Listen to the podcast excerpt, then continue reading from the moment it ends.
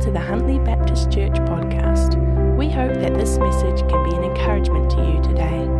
Please feel free to contact us at huntley.baptist at extra.co.nz or visit us at huntleybaptist.com. Well, we've been looking at this series, haven't we? Now, faith is. Where does that come from? Do you remember? Hebrews chapter. Oh, you clever lot. All right, today I'm going to teach a message that was never taught in Bible times. And uh, we're looking at the word faith. And some, this is something that every, thanks, Mark. This is something that everyone knew, so nobody needed to explain. But in our language, because our, because no words are ever quite the same in a different language, in our language, we need to explain it because it's something that I didn't understand until I grew up. And it's something that I've never heard anyone else say. In fact, I've never heard anyone say, Oh, yes, I have. Me. I'm the only person I've ever heard say this. I have said it before. This isn't the first time. All right. What we're going to look at is, uh, but first we're going to do some, some language study. Okay. If we look at a word like love, first the thing I'm going to say to you, do you know what a noun is? Now, this is real brainy stuff. You, come on, Dante, what's a noun? Yeah, come on, Elijah? A person, place, or thing. My goodness. It, yeah, that's right. Especially a thing, all right? Now, is, is love a person, place, or thing? It is. It's a thing, isn't it? A thing called a crazy little thing called love. Give me some love. All right, love is a thing, all right? It's a thing. You're right about that. And so when we take that noun, that thing, we can make it into an adjective. Now, what's an adjective? Who's going to tell me that one? Come on, then. A describing word. Oh my goodness, what an amazing! Oh, your secondary school describes what? Um, a noun. Thank you. Yes, I expect a very full answer from someone your age. Okay, so uh, uh, can we have the next slide? Oh, we've got it. We've got it. All right. So what's happened here is we've gone from the noun love to the describing word loving. So, so from give me some love to my granddaughter is a very loving girl. You got that? You with me? This is like school, Mr. Welsh. My brain is smoking. Okay, let's look at the next slide. See, the, the, word shy, we could say this girl is a shy girl. Is that a noun? Shy, is it a noun or an adjective? It's an adjective because it describes the girl. Now, don't put it up till they say it, please. What, how could you make that word shy into a thing, a noun? Shy as. This girl has, she has a problem with what? Shyness. Thank you. Could you put that up? Aha, you see? So we use that nest. Do you see what's happened? Nest on the end makes that adjective into a noun. You with me? Happy becomes happiness. Sad becomes sadness. Shy becomes shyness. And grumpy becomes grumpiness. All right. Because we put ness on the end. And when you see that word ending with ness, it's usually a noun. Made out of an adjective. Let's have a look at the next slide. Today's word is faithful. All right. Is that a noun or is it an adjective? Does it describe something or is it a thing? Is there a thing called faithful? Does it describe something? Can a person be faithful? Then it's an adjective, isn't it? All right? It's an adjective. Ho ho. Uh, ko te kupu mo te rā. Faithful, all right? Faithful. And if you wanted to, uh, we could use the word pono, we could use the word tuturu. What animal do we think of as being faithful? What's that? I, I heard, I heard a horse dog, elephant. You know, glad someone said elephant. You read my sermon notes. Ha ha, she did. I saw her sneaking them. Let's have a look at the next slide.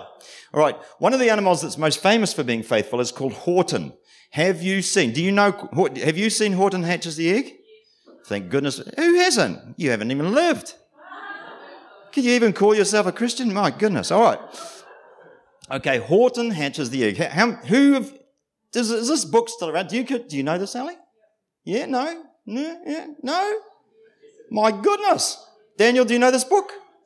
All right, I have to tell you the story. In a, in a nutshell, it's like this. Horton gets conned by a ditzy bird called Mayzie. She lays an egg in the nest, but she doesn't feel like sitting on this thing till it hatches. So she cons passing Horton into saying, Horton, will you sit on my nest, please? I'm going away on my vacation and you can stay on the, the egg, you see. So Horton does, does. He gets on the nest, sits on the egg, and uh, Mayzie doesn't come back from her vacation. She likes it in Florida. And as time goes on, next slide, please, uh, it, it gets cold, Horton freezes, but he does not leave the egg. Why not? He's faithful, all right? He says, I said what I, oh no, I meant what I said and I said what I meant. An elephant's faithful 100%. Some people know it, thank goodness. I'm not dealing with a totally illiterate crowd. Okay.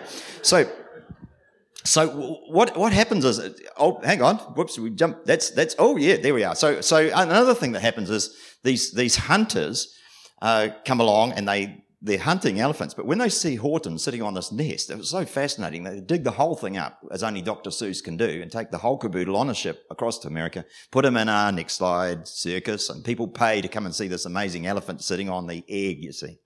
But it's all summed up, next slide please, in those words. I meant what I said, and I said what I meant. An elephant's faithful 100%. Now, faithful is a Bible word.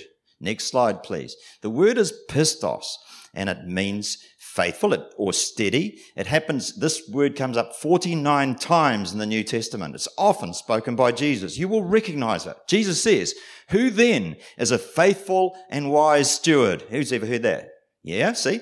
He says, Well done, good and faithful servant. See, that's pistos. Uh, because you have been faithful in very little, you shall have authority over 10 cities. Mm, that's pretty good reward, isn't it? This is a faithful saying and worthy of full acceptance. Hey, so even a saying can be faithful. Yeah? Got that? Pistos? All right. And the Lord is faithful. Does the Lord have to have faith? Really? Didn't we say faith is, is, you know, believing things you don't see, but God sees everything? But there's still a side to faith that God has, and that God's faith is his faithfulness.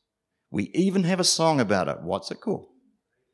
Great is thy faithfulness. And in modern English, it would say, Great is your faithfulness, O God my Father. There is no shadow of turning with you. You do not change. Your compassions do not fail. As you have been, you forever will be. Great is your faithfulness, Lord, unto me. So we, we know that God's faithfulness is something we can rely on. Now, is faithful, pistos, is that a noun or an adjective? Who says noun? Who says adjective? Oh, you chicken lot. You two got to get it right, aren't you? It's an adjective. It describes something, all right? Lee is a faithful man. It describes the thing, which is Lee. Lee is the thing, all right? So here, now I'm, what I'm asking you to do now is to make this shift. What's the noun for faithful? What is the noun for faithfulness? Any other advance on faithfulness? What? Yes? Faithfulness? Yes. Any, anything else? Hmm? Faithfulness? And you're both right. See, the noun that goes with faithful is faith and it's faithfulness. And it's only in English that it's a different word. This is why I said that in Bible times they never needed to explain what I'm going to tell you today because it was built right into the word. This word pistos means faith. Well, actually, sorry, this word pistos, it, which is very closely related, it means faithful and steady. And then, sorry, I'm reading it wrong, aren't I? The word pistos, which we talked about, means faithful or steady, but its cousin, its related word, the noun pistis, means faith or faithfulness or steadfastness. So what I want to tell you is that every time you read in the Bible that someone had faith, you have this idea of what that meant. And it, it's a good, uh, it's a good thing what you're thinking. But in the Bible, faith and faithfulness are the same. I got kicked out of a church for saying this, so I'll try it out today. Seriously, I did. It's not the same thing at all. You're banned from coming back here again. Serious. In the Bible, faith and faithfulness are the same thing. Horton was an elephant of faith. Bernice, where's Bernice? Bernice is a cleaner of faith because she keeps coming back and cleaning up after you lot. I mean us lot. She keeps turning up. Janet is a mainly music woman of faith because she keeps coming along. She's been doing it for 23 years. That is faith. It's not the whole story of faith. We've had other messages on faith and they are right. But it's one side of faith which is important to us. It makes a difference to me too, and I'll tell you later. Murray and Jenny are pastors of faith. They've been doing this for 40 years. Some of the circumstances and the emphases have changed, but the nub of it, the middle, the hub of what they're doing has not changed in 40 years. And I've been privileged to know them for most of that. They're pastors of faith. Now, faith is confidence in what we hope for and assurance about we do, what we do not see. We've studied that over the last week or two, and we thought a lot about faith being a guiding vision, a strong belief in something we can't see yet, a strong force which can bring about miracles. But today's focus is this. Faith is faithfulness, hanging in there and keeping on going. Is this meaning totally different to what we've been looking at before? Not really, is it? It's closely tied in. You see, Horton stayed on that egg, but he had a vision too. He believed if he hung in there, something good was happen. That's why he stayed. He wasn't exactly sure what would happen, and we're not quite sure what's going to happen either.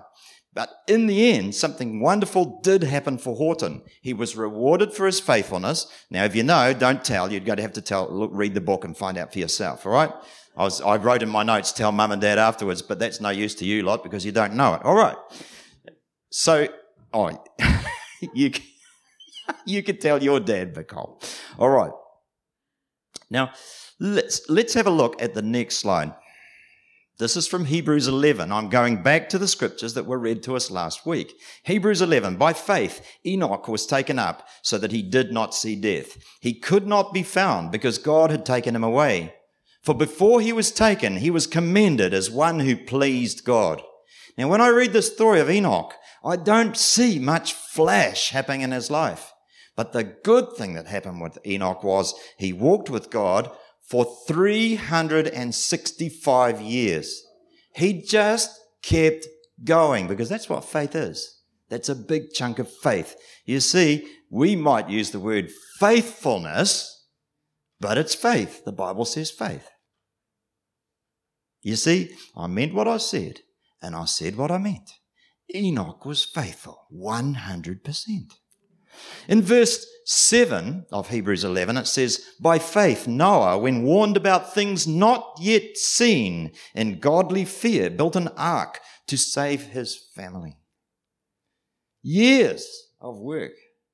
I mean, we hear the story. So he built an ark, and then, come on, animals. It wasn't like that. How long does it take to build an ark? No power tools. Right? Just to make a plank with an adze is a big job. Just to chop the tree down with an axe is a big job. And then you have to make the planks and you have to form it. Had they made a boat before? Nope, it was learn as you go.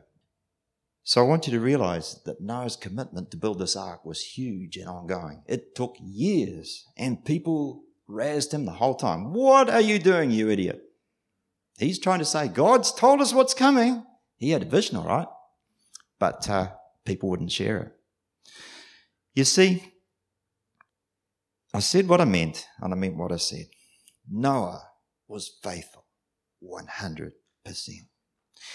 In verse 8, which is the next slide, in, in verse 8 of Hebrews 11, it says this By faith, Abraham, when called to go to a place he would later receive as his inheritance, obeyed and went not knowing where he was going. By faith, he dwelt in the promised land as a stranger in a foreign country. He lived in tents, as did Isaac and Jacob, who were heirs with him of the same promise. For he was looking forward to a city with foundations, whose architect and builder is God. I want to tell you that Abraham would have spent his whole life missing much about what he had come from, his original home. He was a townie. He was a city boy and cities were comfortable and secure and were, you could get all the things you wanted at the shop. And God called him to leave all that and live in a tent in the desert. And when he did go near cities, it often seemed to lead to trouble in Abraham's case. Threats were made against Abraham, stubbornness, he sometimes didn't get it right because sometimes even Abraham's faith in God wavered and he tried to do things his own way and he was dishonest on occasions. He got caught out on occasions. He did things on occasion that did not honor God. But Abraham went on for 175 years. You see, a big chunk of Abraham's faith was what we in English would call faithfulness. You see, he, he meant what he said, and he said what he meant. Abraham was faithful, about 97%, which is probably better than most of us. All right, let me say it again. Faith is faithfulness. and faithfulness is faith. What difference could that make to your life? I'm going to tell you today of two applications, things which I've noticed, and you can listen to them and see what you think about them yourself. You getting this all right, Daniel? Yeah? Cool. All right. Here's the first one. When I was a young man, a young Christian, I hung with Pentecostals and I saw amazing things happen, which I will never forget, and I'm glad I saw them. I saw people stand up and proclaim in a loud voice, Thus saith the Lord, and they would say a message straight from God. Whoa, I could never do that. I saw people pray very loudly in tongues, and people were healed of all sorts of things. I can remember standing there while somebody prayed loudly in tongues, and this person there sat with a short leg and a long leg, and the short leg just goes while we watched till they were the same length. Would you forget that if you'd seen it? I didn't forget that. That was amazing, wasn't it? We, we'd be worshipping the Lord and demons would begin to manifest. If somebody would start to behave in the most extraordinary way because they had an evil spirit in them and the evil spirit would be dealt with and cast out and the person would, would feel clean and free for the first time. Those were exciting times, weren't they? But I used to look on that and go, I'm glad I'm here, but this is not me. I haven't got that kind of faith. I'm just ploddy old Jeremy, you know, these very charismatic people around me. I'm not like that. You know what? I wasn't. I'm not. I remember it, but I wasn't like that. So as I went through my life as a young man, I used to think to myself, I guess I just haven't got the same kind of faith as that, you know, like these people are kind of real spiritual people and I'm just bloody old Jeremy. Now, one day, a man said to me this. He said, you know, I think I'm a Christian, but not like you and Brian. That's what he said to me. Do you notice just as we, do you know how we sometimes compare ourselves to others? That's what the man said. I think I'm a Christian, but not like you and Brian. Now, what he didn't know was that Jeremy and Brian look around and go, well, we think we're Christians too, but we're, we're not that flash. All right? Because Brian and Jeremy were just plotters, to be honest. Am I right? Brian was a great man of God. But he wasn't flash and charismatic in that sense. Brian and Jeremy just kind of get on with it. But I'll tell you something, that man is actually sitting in here today, the man who said that to me. Now, as I, uh, uh, I looked at that man's life, I used to go around and see him sometimes in his, at his house. And one, I noticed a number of things. This man, Barry, it's you. Barry, this is you. You've inspired me. This man used to look after his wife and children with great beauty and his neighbors knew that if they needed a hand, they could come around and see Barry and get some help. And so this man, Barry, who, who said that, Barry, you inspired me as a younger man. Barry Dodsley, that's you. You inspired me as a Christian when I was young because I looked at the way you lived and I looked at the way you related to your neighbors and how you spread kindness where you were. And as a young man, I looked up to you and I'll publicly honor you today, uh, Barry, as a hero of the faith for me. Thank you. Thank you for what you put into my life. You see, if you look at other people, you're going to go, oh, I couldn't do that. I couldn't do that. And maybe you couldn't. But as I got older, I realized the key part of faith is just to keep going. And I can do that. I trained as a teacher. I'm a bit slow, so it took me five years. And I graduated, I come out, and I start teaching, and my first job was at Pa Remo Remo School. It was tough. I did not want to go there, but in those days, the government told you where you had to go. So I went to the school. Oh boy, here I am. It was tough. The kids were tough. The society was pretty dysfunctional. And the school was very small, so the principal had a class of his own full time and couldn't really give me the kind of training and support that you'd hope a beginning teacher would have. As a result, I used to the, as I came over the hill to Paremarama village every morning on my motorbike, I'd look down and I kind of have this sense of dread. Another day of this. Uh, and I heard news that the people I'd trained with, person after person after person who's put years into training as a teacher, started to do it and they just found it too tough. They dropped out. Now, what did I do right as a teacher? Probably not much, but I got one thing right. Do you know what it was? I kept going. I saw the year out. We got to the end of the year and it was government policy then that if you, you do your first year in one school, then you have to move to another. And I went to a tough place in, in Otara, which was known, uh, somebody said, oh, Flatbush is like the Remuera of Otara. And our, and, and Clydemore is more like the Otara of Otara. That's where I was. I had a, a room that had been condemned with holes in the walls and a, you know, a class that was crazy. I didn't like it. But in the third year of teaching, I started to fall in love with it. I tell you, being a teacher has brought me years and years, a lifetime of joy, only because I kept going. And so that was a bit of stickability, wasn't it? I had a bit of Horton in me. I hung in there. But I want to tell you, when I met Murray Henderson, Murray Hamble Henderson, looking at this man's life took my commitment and my stickability up another level. I used to, um, I, when I was thinking of quitting, I'd look at my little bracelet that said, What would Murray do? That? No, Murray wouldn't quit. Murray wouldn't quit. He'd keep going here. And Murray, thanks to Murray, if you asked me, what's the one biggest effect that knowing Murray has had on your life, it would be that. I do things, I carry on with things which before I would have quit. Murray has a saying, I remember him saying this. He says, So many people quit just before things were going to come right. Have you ever heard Murray say that? Is, Murray, have you ever heard yourself say that? Yeah.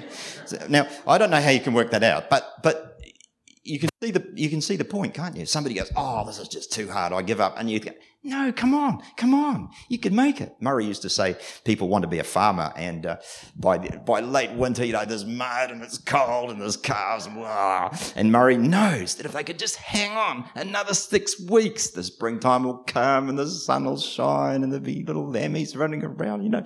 And, and so Murray knows that it's just that what late or is it sort of August to September, is it? If we could, mm, what's that? August till the end of September.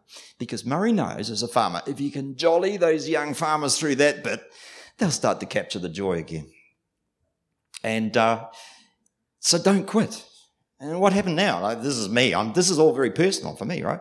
So what happens now is, interestingly, my eyes sort of pop. I go, wow. Because I look back, say over the last two weeks, I see so many of the things that I thought could never happen to me. I've seen amazing healings. I've seen amazing rest- restorations. People in despair, people's homes saved, people whose power was imminent to go off, people, who, grown men who've broke down and cried as they told me about their life, and then they've been restored and radiant as I've prayed for them. I've seen all these things, which is, but it's not like when I was a kid, because I'm not like that. I'm just not. So I hear about these heartbreaking needs and I scurry into this room on Thursday night and I tell my mates about it and we just get and pray there, you see? And, and then I, I leave my phone on in prayer meeting. I don't know if that's naughty, but sometimes while we're praying, ding, a text comes up. Our prayer was answered a thousand kilometers away while we prayed. You must be praying for me. Yeah, we are. Now, that's not like what I saw when I was a kid. But what I want to tell you is that what changed in me, because I used to go, oh, I couldn't do anything like that. What changed in me? Nothing much. I just kept going. And I don't know if it's something to do with age, because when you get older, you really don't care much what people think of you, do you? I mean, to be honest, when I was young, I didn't care much anyway. Now I care even less. Poor Murray used to despair. Jeremy, people don't. Oh, who cares, Murray? That's when I was about 35. All right. So I read an article in a magazine, and, and this boy said, he said, uh, "You still with me, Daniel? You still there?" He says, he says, in our boys' school, we got a message. We're going to have a most famous and important speaker all going to come. Next slide, please. This man is one of the greatest speakers in the world today, and he's going to come along and he's going to inspire us with a speech in assembly. Boys, Everybody has to bring a notepad along and a pen because this man will make a fine speech and I want you all to take notes. You would, wouldn't you? Who is this guy? Winston Churchill. Anyway, this boy wrote Sir Winston Churchill. That's right. So, anyway, this boy, in the article I read, he said, so all along, along we went, you know, a thousand boys or whatever in this big hall, all with their notepads ready to hear the famous Winston Churchill. And he was introduced and he got up and this is what he said. Never give up. Never, never give up. Never, never, never give up. And he sat down And they all clapped. I wonder how many petrol vouchers they gave him for that. Well, but that's what he wanted to say. All right? That's what he wanted to say. The second application I want to make today, and it's my last one, is to marriage. I just told you a bit about me, and the second part is about marriage. You know, if you know me, that I read all sorts of studies because I'm interested in how people work and I'm interested in science, all sorts of things. And one study I read stuck with me. I haven't got it on paper, but I remember it quite clearly. What happened was they went to a whole lot of people who were married and they said, How is your marriage? If it's a really good marriage, give it a seven. And if it's a really awful marriage, give it a one. So that's what happened. These people go, oh, my marriage is really good. Seven, three, six, five, four. And what they did was they took note of what everybody said. And then they waited seven years. And then they went back and talked to them again. Now, as you'd expect, some of the people who gave their marriage a one had split up. You'd expect that, wouldn't you? But all the ones who are still together, and here comes the kicker, all right? Everybody in that survey who was still together, they went to the one marriages and said, how's it going now? They said seven. Great. We're loving it. So then they, the, the people who did the survey, they say, well, so what happened? How do you go from a one stink marriage to a seven super duper marriage? How do you do that? What do you do? And you know what? They looked to see what the people had done. Do you know what they'd done? You, you know, don't you? They kept going. They'd stayed together. They'd stayed together and they never gave up. Now listen very carefully to what I'm going to say next. Never, never in this church, no one here will ever tell you to stay in a situation of abuse. Never. If you're in an abusive situation, if things aren't safe for you, we, we don't want you to stay. What I just talked about a minute ago was not that. Everybody on the leadership would, would agree with me on this. For your sake, for your children's sake, and even for your partner's sake, do what it takes to become safe. Ask for some help. Go to Women's Refuge. Talk to somebody in the church. Do what it takes. I wasn't talking about that with my little talk on marriage. But my mum, Pauline, said this. She said, this is 40 years ago, she said, there'll be many sad and lonely old people in the future. People let go of marriage so easily. She said, my parents went through a time in their 40s where their marriage wasn't good. They didn't get along very well. But in those days, you couldn't just quit. You were expected to stay together. You couldn't get divorced. So they stuck together. And now, she said, now they're in their 80s. What great mates they are. How lovely it is that they stayed together. Now, lots of people give up on marriage just because it's hard. Well, of course it's hard. Or because it's boring. Well, of course it's boring. Everything's boring sometimes. Or people give up on marriage just because they're incompatible. Well, of course you're incompatible. Of course. You come from different families. You do things different ways. Duh. All right. Now, I remember my words to a couple who got married a year, a few, a, a while back. And this is what I said to them. After the wedding, I said this. I said, let me tell you something. I've heard it said that within two years after you got married, after anybody gets married, maybe one week, maybe one year, maybe two years, but within two years, you will come to the realization that you married the wrong person. To which the young married couple go, Oh, hmm, thanks, I guess. Hmm, my goodness, that's a funny thing to say, isn't it? But that's what I felt I should say to them at the time. I didn't make it up, it's something I'd heard.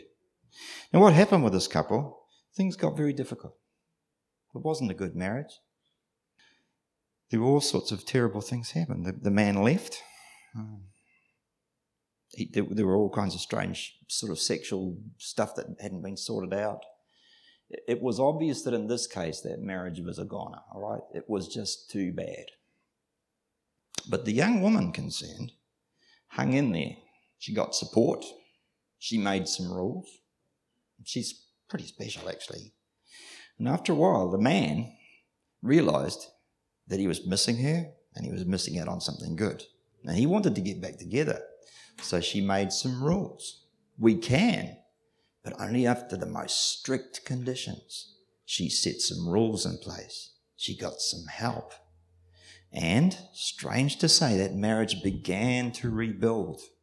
And nowadays, they're getting on. They're back together. Problem solved? Of course not. They never are, are they? But they're doing it. They're hanging in there because they know, like Horton and like Noah and like Abraham, there's something wonderful at the end if we don't give up. Can you put the next slide up? Oh, yeah. So that's what it said. This is what this says. Murray read it out before, but I'd like everyone to read it. Could you do that? So let's not get tired of doing what is good. At just the right time, we will reap a harvest of blessing if we don't give up. Now, Daniel, Dante, um, Elijah, and Ali, do you know what it means to reap a harvest?